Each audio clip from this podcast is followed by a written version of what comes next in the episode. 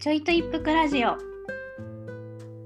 このチャンネルは日常的に介助が必要な人とそこに関わる人が障害者というだけで直面する社会の面倒くささからちょいと一服できるラジオチャンネルです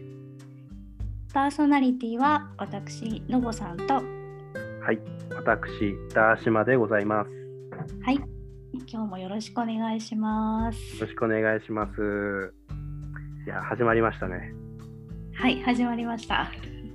あの、私、無事、喉が治りました。そうですかはい。本当に、あの、実は、あの、あの後、あの、の喉が、ね、第1回では喉がかすれて、でちょ皆さんにお聞き苦しかったと思うんですけども、その後、子供からウイルス性胃腸炎をいただき、えー、もう吐いては出し、吐いては出して、汚い話なんですけど、大変でした大ね。変ですね。もう2歳児ってなんかもう病気、うん。なんかウイルスをいろいろ補菌してるっていうのは本当そうだなっていうか、うん。本当にこよくね言いますよね。あのお子さんからうつってあのご家族全員がなってしまうっていう。う全滅でした。でもあのラジオの声はあんまり意外と良かったと思いますよ。え、本当ですか？はいはいはい。たまにやっぱり苦しくて裏返っちゃう感じもありましたけど。はい。聞いた友人からあの笑われました。あそうなんですか？あの大事な話の時に裏返るねって言われて。あそうですそうですそうですそうです。ちょっとね力が入りすぎちゃって。力が入って、そうそうそうそう。まあでも、あの、結構反響もいただいて、なんか、そういう当事者の語りっていうか、あの、ラジオで、こう、ちょいと一服っていうか、ゆゆるい感じだけど、あの、障害のことを話すっていうところってなかなかない、うん。なかったので、あの、聞いていきます、これからもって言ってくれた人もいました。はい、あの私の知り合いの方にもお知らせをしましてそしたら感想をいただいたのがあのコーヒーとかを飲みながらうん。話を聞くのにすごくちょうどいいって言ってましたえー、本当にちょいと一服ですね。そうですねなんかすごいあの適度なゆるさもあってうん。でもあのす考えさせるさせられるところもあってすごく良かったですよっていう感想をいただきました。うん。いやー、よかったですね。だから続けていきたいですね。そうですね。できれば続けていきたいと思いますね。ううん。ん。なんかそういうそうですね。なんかなかなか日々その悩んでることとかうん。ちょっとそのまあそこのチャンネルのテーマにあるその社会の課題というか面倒くさい部分とかをいかにそうですねあのゆるっと語りながらどう向き合っていくかみたいなところをお伝えできるといいなっていうのは思っていてうん。そこの加減がやっぱり難しくもありでも大切なところでもあるなって思っています。本当湯加減というかね。そうですね。熱すぎるとあ長く入れないし、いやそうですね。はい。あの、ぬるすぎるとちょっとこう、内容が薄くなるし、難しいところです。うん。うん。そうなんです。難しいところですけど面白いなと思うので、うん、はい。お話ししていきたいなと思っています。はい。はい。で、まあ今日話しする内容なんですけど、うん。なんかそうですね、まあなんかよく私たちはヘルパーさんを利用しながら自立生活をしていこう、していきたい。なんかそんな話をすることがあるんですけれど、なんかそもそも自立生活って何だろうみたいなところをなんか田島さんとお話ししながらなんか考えていきたいなみたいなうん思ったんですけど、あダーシマさんは自立生活っていう言葉はいつ初め初めてうん。聞いたのはいつ,、いつですか？自立生活は、それこそ僕が介助に関わったのが大学2年生、20歳の時だったんですけど、その時に、あのまあ、私が介助に関わっ今も介助に関わっている天畠さんの、あの介助に関わった時に初めて自立生活っていう言葉を聞きましたね。うーんそれまでは自立生活っていう言葉を、あの、なんか馴染みがなくて、そもそも例えば一人暮らし、大人になって一人暮らしをしたら、まあ自立っていうことなのかとか、うーん。なんかもう親のすねをかじってるうちは自立じゃないですとか、なんかそういう話は、まあ、ね、家族とか友人とかとなんかこうして、自分もいついつ一人暮らしするかななんていう風などうなんか思っていたけど、重度障害者の自立生活っていうこと、どそれが実際にあるっていうか、どういう生活なのかっていうのは、もう全然、その実際に当事者の人と出会うまでは、なんかこう、馴染みがなかったですね。うーんなんかやっぱり私は、まあ、大学生の時に一人暮らしをし始めたんですけれどうん。一人暮らしイコール自立生活っていうイメージが強くてであの親からずっと親と暮らしていてその私は介助がほぼ日常生活で必要なのでそれを親にずっとやってもらってた。そういった生活をずっと続けてきた中でこのままではやっぱずっと自分のその人生というかあの親に頼っていかなければいけない。なんか一人の人特別な特定な人に頼っていかなきゃいけない。っていうその生活を続けていくことはできないだろうって思って。うん。でそこからあのいろんな人に頼っていきながら生活をしていかないと自分らしく生活できないんじゃないかっていうふうに思ってあの一人暮らしをしようと思ったのがきっかけだったんですけどうん。なんかそれは、まあ、イコール、まあ、自立生活っていうイメージが強かったんですね。でもやっぱりそれはあの他のあの障害者の方でそのヘルパーさんを利用しながら生活している、まあ、いわゆる先輩みたいな人がいてその先輩の方がずっとその、まあ、自立生活っていうふうに言ってたっていうのもあってあこれが自立生活なんだっていうふうに思ってあの何もその違和感なくその言葉を使っていたんですけどダーシマさんにとっては、まあ、初めて聞いた時っていうのはやっぱりどんな感じでした？なんかあの、それこそヘルパーが24時間ついて、それはまあ、あの、まあ、当事者の人が、の時間数というかね、あの行政からどれぐらい時間、サービス提供時間もらって、でそれで自立するかによるんですけど、あのヘルパーがついて、それで一人暮らしをするっていうものの、なんていうか、新鮮さというか、うんなんかその、なんていうか、一人暮らし、一人で何でもできて、自立っていう考えが自分の中ではやっぱり身についてたっていうか、染みてたんだなっていうことが、あの、本当にあの介助を始める、介助の仕事を始めるまで、あの、うんあったんだっていうことを気がつきましたね。やっぱり介助を始めてみて。それやっぱりあの、別に自分で何でもできる。自分のことは自分で全てできるっていうことができないなら自立はできないっていうふうになんかこう思ってたら重度の障害を持つ人はできないまんまなんだなっていう人でもしかもその価値観っていうのがあの健常者の価値観なわけで、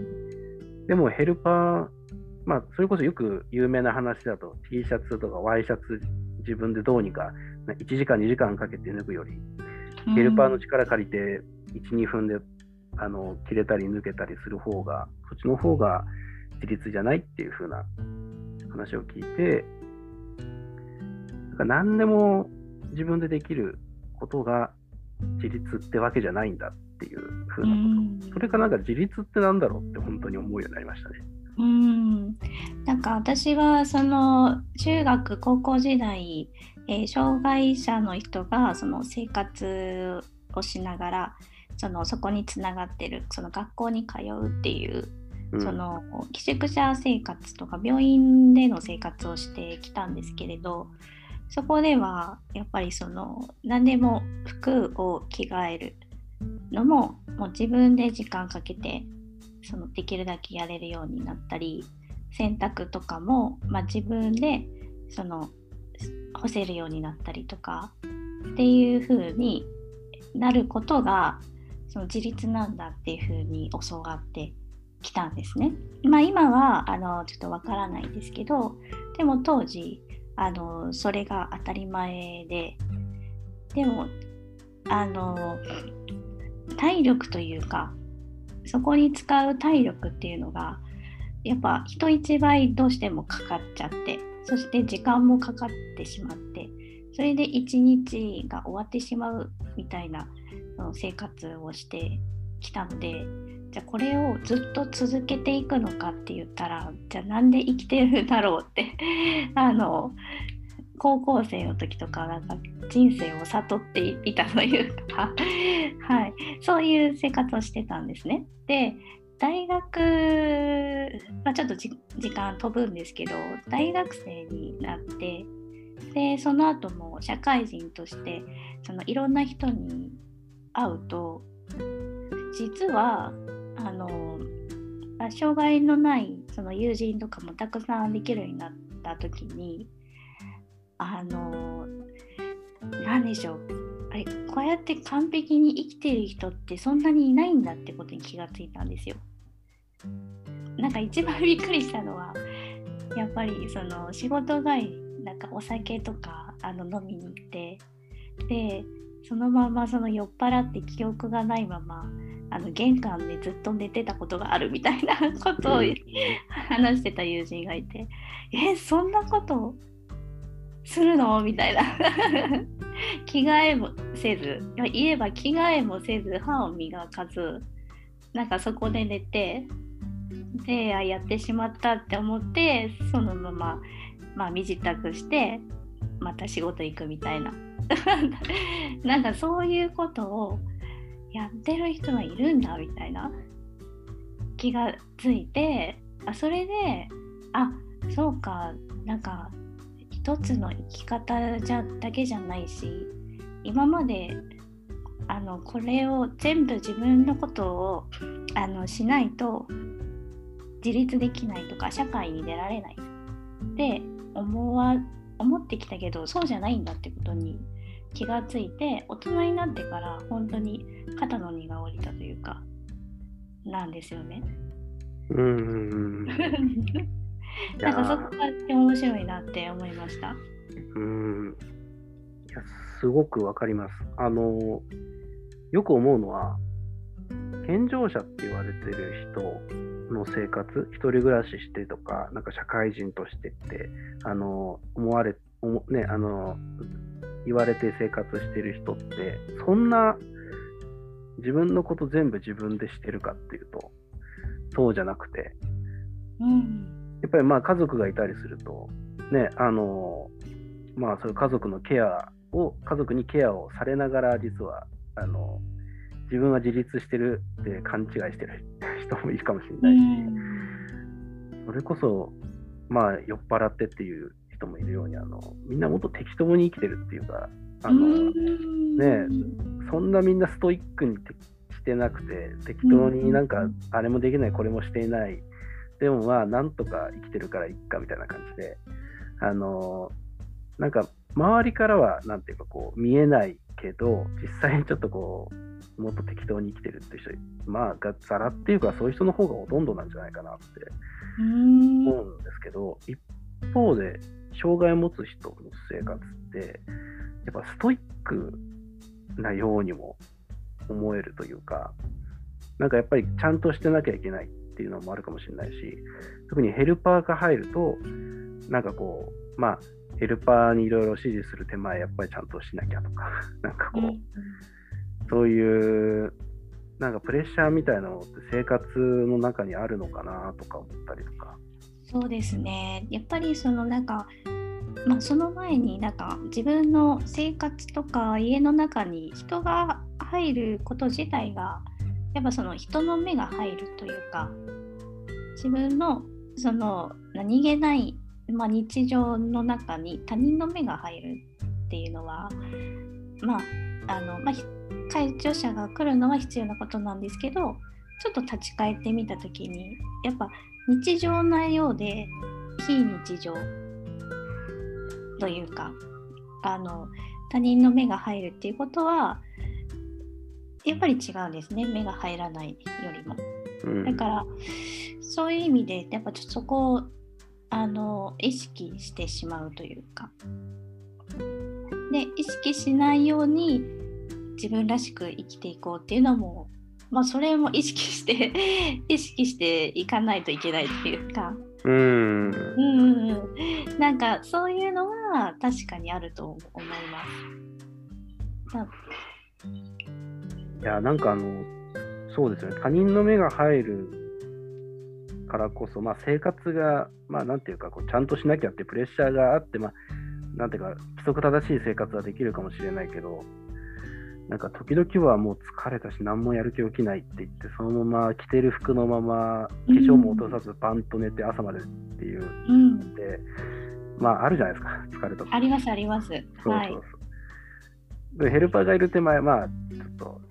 じゃあちょっとこう着服着脱してあの顔洗ってみたいななんか。でっていうふうなことになってっていうのはやっぱまず考えられるなって思って。そうですねそうですね、うん、あとはなんかその結構私も机の上とか散らかしたりとかするんですよ、うん、でもなんか散らかしたままにしておきたいっていう時ってあるんですよ、うん、なんか片付けたい時はもちろん私の場合はあるんですけどでもあのそういう時ばかりではなくてなんかやっぱいろいろ考えたりとかしてるからなんかそこを動かさないでぐちゃぐちゃのままにしておきたいみたいなところもあったりしててだからそれを本当に几帳面なヘルパーさんだとやっぱり片付けてご好意で片付けてくださったりとかすることも過去にあったんですけどもうそれはあのー、そうですね。ありがたいけどってその言いたか言わなきゃいけなかったけどやっぱそこはちょっと違うと思ってそこは片付けないでくださいみたいな感じでちょっと強く言ってしまったりとかなんかそんなことはやっぱり今までありましたね私も。ここ介助者側も難しくて、うん、なんかこう仕事に入るからにはあのしっかり仕事をしたいっていうこととかあのまあ掃除もしっかりしたいしあのご本人のまあ指示に従って動くっていうのが前提なんですけど、なんかそういうふうにな気持ちというか、こう、仕事をしっかりしたいというふうに思う反面、それがなんかこう、当事者側からするとこう、窮屈に思うというか、うんっていうのはあるのかなっていうふうに思いますね。う、ん、そうですね。なんかあの、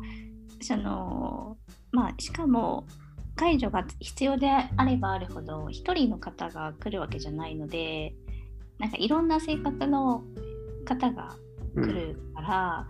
うん、その人なりの何て言うんですかねルールというかあの几帳面だったりとか几帳面さもどこにあの几帳面さが出てくるかとかってやっぱり全然違うので人によって。うん。だからそこがやっぱいろんな人の手が入ってしまうとなんか自分の生活ってどこにあるんだろうって思っちゃう時があるんですね。なんか自分がないみたいな自分の部屋なんだけど自分がないみたいな感じになってしまうことがあの過去にはあってやっぱり自分のマイルールを作っておかないと動く人も困ってしまうしでもゆるさもないとなんかその空間が成り立たないしみたいななんかそういう葛藤はありましたね。そっか、自分の住む場所なのに、なんか自分の身の置き場所がなくなるっていう感覚って、はい、それって結構、あの、聞きますね。あそうですか。聞きます、聞きます、やっぱり。なんていうか、あの、自分の家が仕事場になってしまうっていう、つまりこう、うん介助者側からすると、その利用者さんのお宅に入っていくっていうことを、まあ、その人の生活の場だから、なんかその、その人に配慮して、こう、解除しなきゃいけないっていうのは前提としてあるんですけど、なんかいつし、まあ、介助者側側からすると、なんていうか、仕事場ってあるっちゃある。なんかその意識がこう、だんだんこう、なんか出てくると、つまりこう利用者への配慮しないといけないっていうのが、だんだんだんだん薄れていったりとか、仕事場的な形になっていくと、ここ本来自分の住む家なのに、なんかこう介助者がこうせ仕事しやすい場っていうふうに配慮しないといけないのかなっていうふうな葛藤を当事者の側も覚えるっていうふうに、うん。うん、聞いたことはありますね。まあ、そうですね。一生懸命なんかやってくださってるかくださればくださるほどなんかそういうことになったりとかもうん、していてなんかそこがなんかどう伝えていったらいいのかみたいなところはまあその利用する側はちょっとそれに悩んだりとかはうん、したことはありますね。うんうんうん。なんかあの悪い悪いことだと思ってなんていうのかなやってるわけじゃなくてうん、やっぱりお仕事としてあのやりやっていこうと思ってやっている方が多いので、はい、そこはやっぱり迷いどころですね。うん。うん、まあ、あとはそうですね。なんか自分の空間っていうまあなんていうのかな。そういう考えって結構そのご家族だとその一緒に住んでる時もなんかそういう感覚ってなんかあんまりないですか？自分のなんでしょうね。自分の本当にどっか一角でもいいから何かそのやっぱ自分の好きなものを置いてるスペースがあるとか。なんかご家族と一緒に住んでるとやっぱりお子さんだったりとか奥さんだったりとか、まあ、いろんな人が住んでれば住んでるほどやっぱそのなんか空間の使い方ってやっぱ違うじゃないですか。いやそうですね。といって一人暮らしでるのとご家族住んでるのと全然違うのかなって思うんですけど。そうですね。あの、今私3人家族で、妻と私と2歳の息子がいて、で、あの、部屋自体というか間取りが 1LDK なんですよ。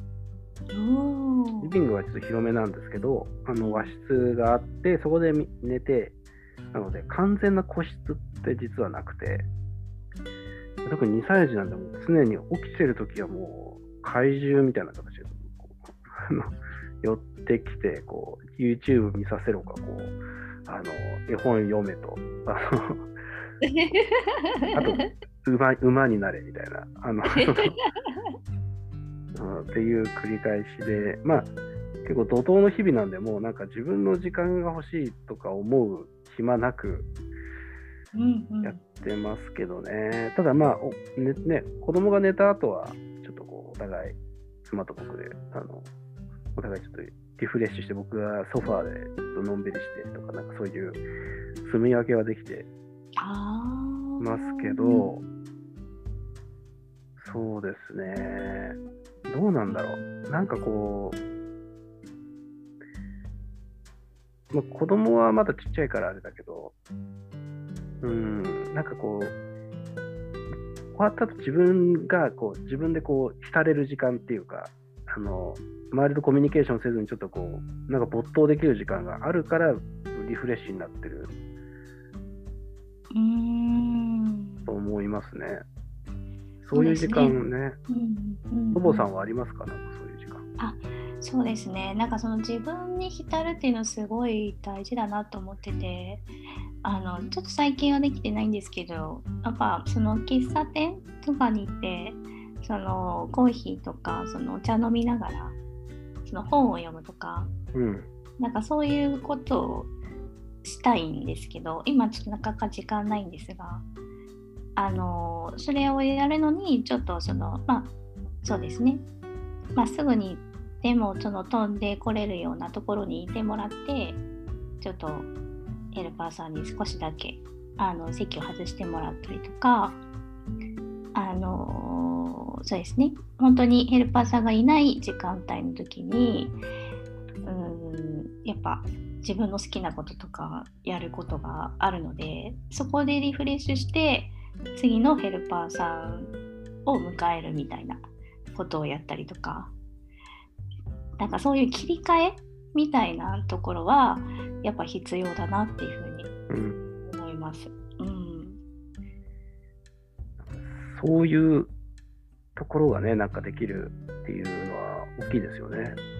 リフレッシュできるかできないか。まあ、それが本当に、あの人によって重度であればあるほど、やっぱりもう常にに隣にいてもらわなきゃいけないとか、アウトプットも会社にっていう、してもらわなきゃいけないっていう時は、さらに、まあ、いろんなちょっと細かい工夫とかっていうのが、まうんあ、あるかもしれないんで、ちょっと聞いてみたいですね、なんかね。いや本当にそういうところは聞いてみたいです。うんそ自分時間というか自分時間をどうやって作ってるのかなとか、切り替えってどうしてるのかなとかう。うん。聞いてみたいですね。うん、あと今後なんですけど、介助者と、あの、関係をどう築くかっていうところって、なんか多分人それぞれで、なんかこう、いプライベートのところでは介助者は結構ちょっとこう、黒子っていうか、存在感消してほしいっていうところもいれば、うんやっぱこう、なんかこう、機械じゃないんだから、やっぱりこう、ある程度友人関係っていうか、家族的な関係目指してる人もいたりとか、うんなんかそのあたりって皆さんどういう判断されてるんだろうなっていうのはうん聞いてみたいですね。確かにそれも聞いてみたいですね。うんうんうんうん。うんうん。はい。ですね。そうですね。なんか今後、なんかいろんな人にから、ね、なんかこう、普段どういう悩み持ってるのかっていうところとかね、そういうのもちょっとこう、お便りとかもらって、ちょっとね、それについてみんな考える時間とかできたらいいなとかっていうのも思っていますい。や、そうなんです、そうなんです。ちょっと他の方の本当にあのペンネームでも、ペンネーム書いていただいて、で、なんかどんなことに悩んでるかとか、なんか聞いてみたいこととか、あの、なんかそういうことを書いてもらえたらもっと膨らんで、はい、面白くなったり、一服できたりできるかなと思うんで、はい、ぜひよろしくお願いします。はい。よろしくお願いします。はい。では、今日はそんな感じでしょうか。はい。はい。一服できた、一服できたでしょうかね。わかりませんが、でもまたちょっと次回以降も、なんかこんな感じで話していきたいと思いますので、ゆるゆると。はい、ゆるゆるとやっていきたいと思います。はい。じゃあ今日はありがとうございました。ありがとうございました。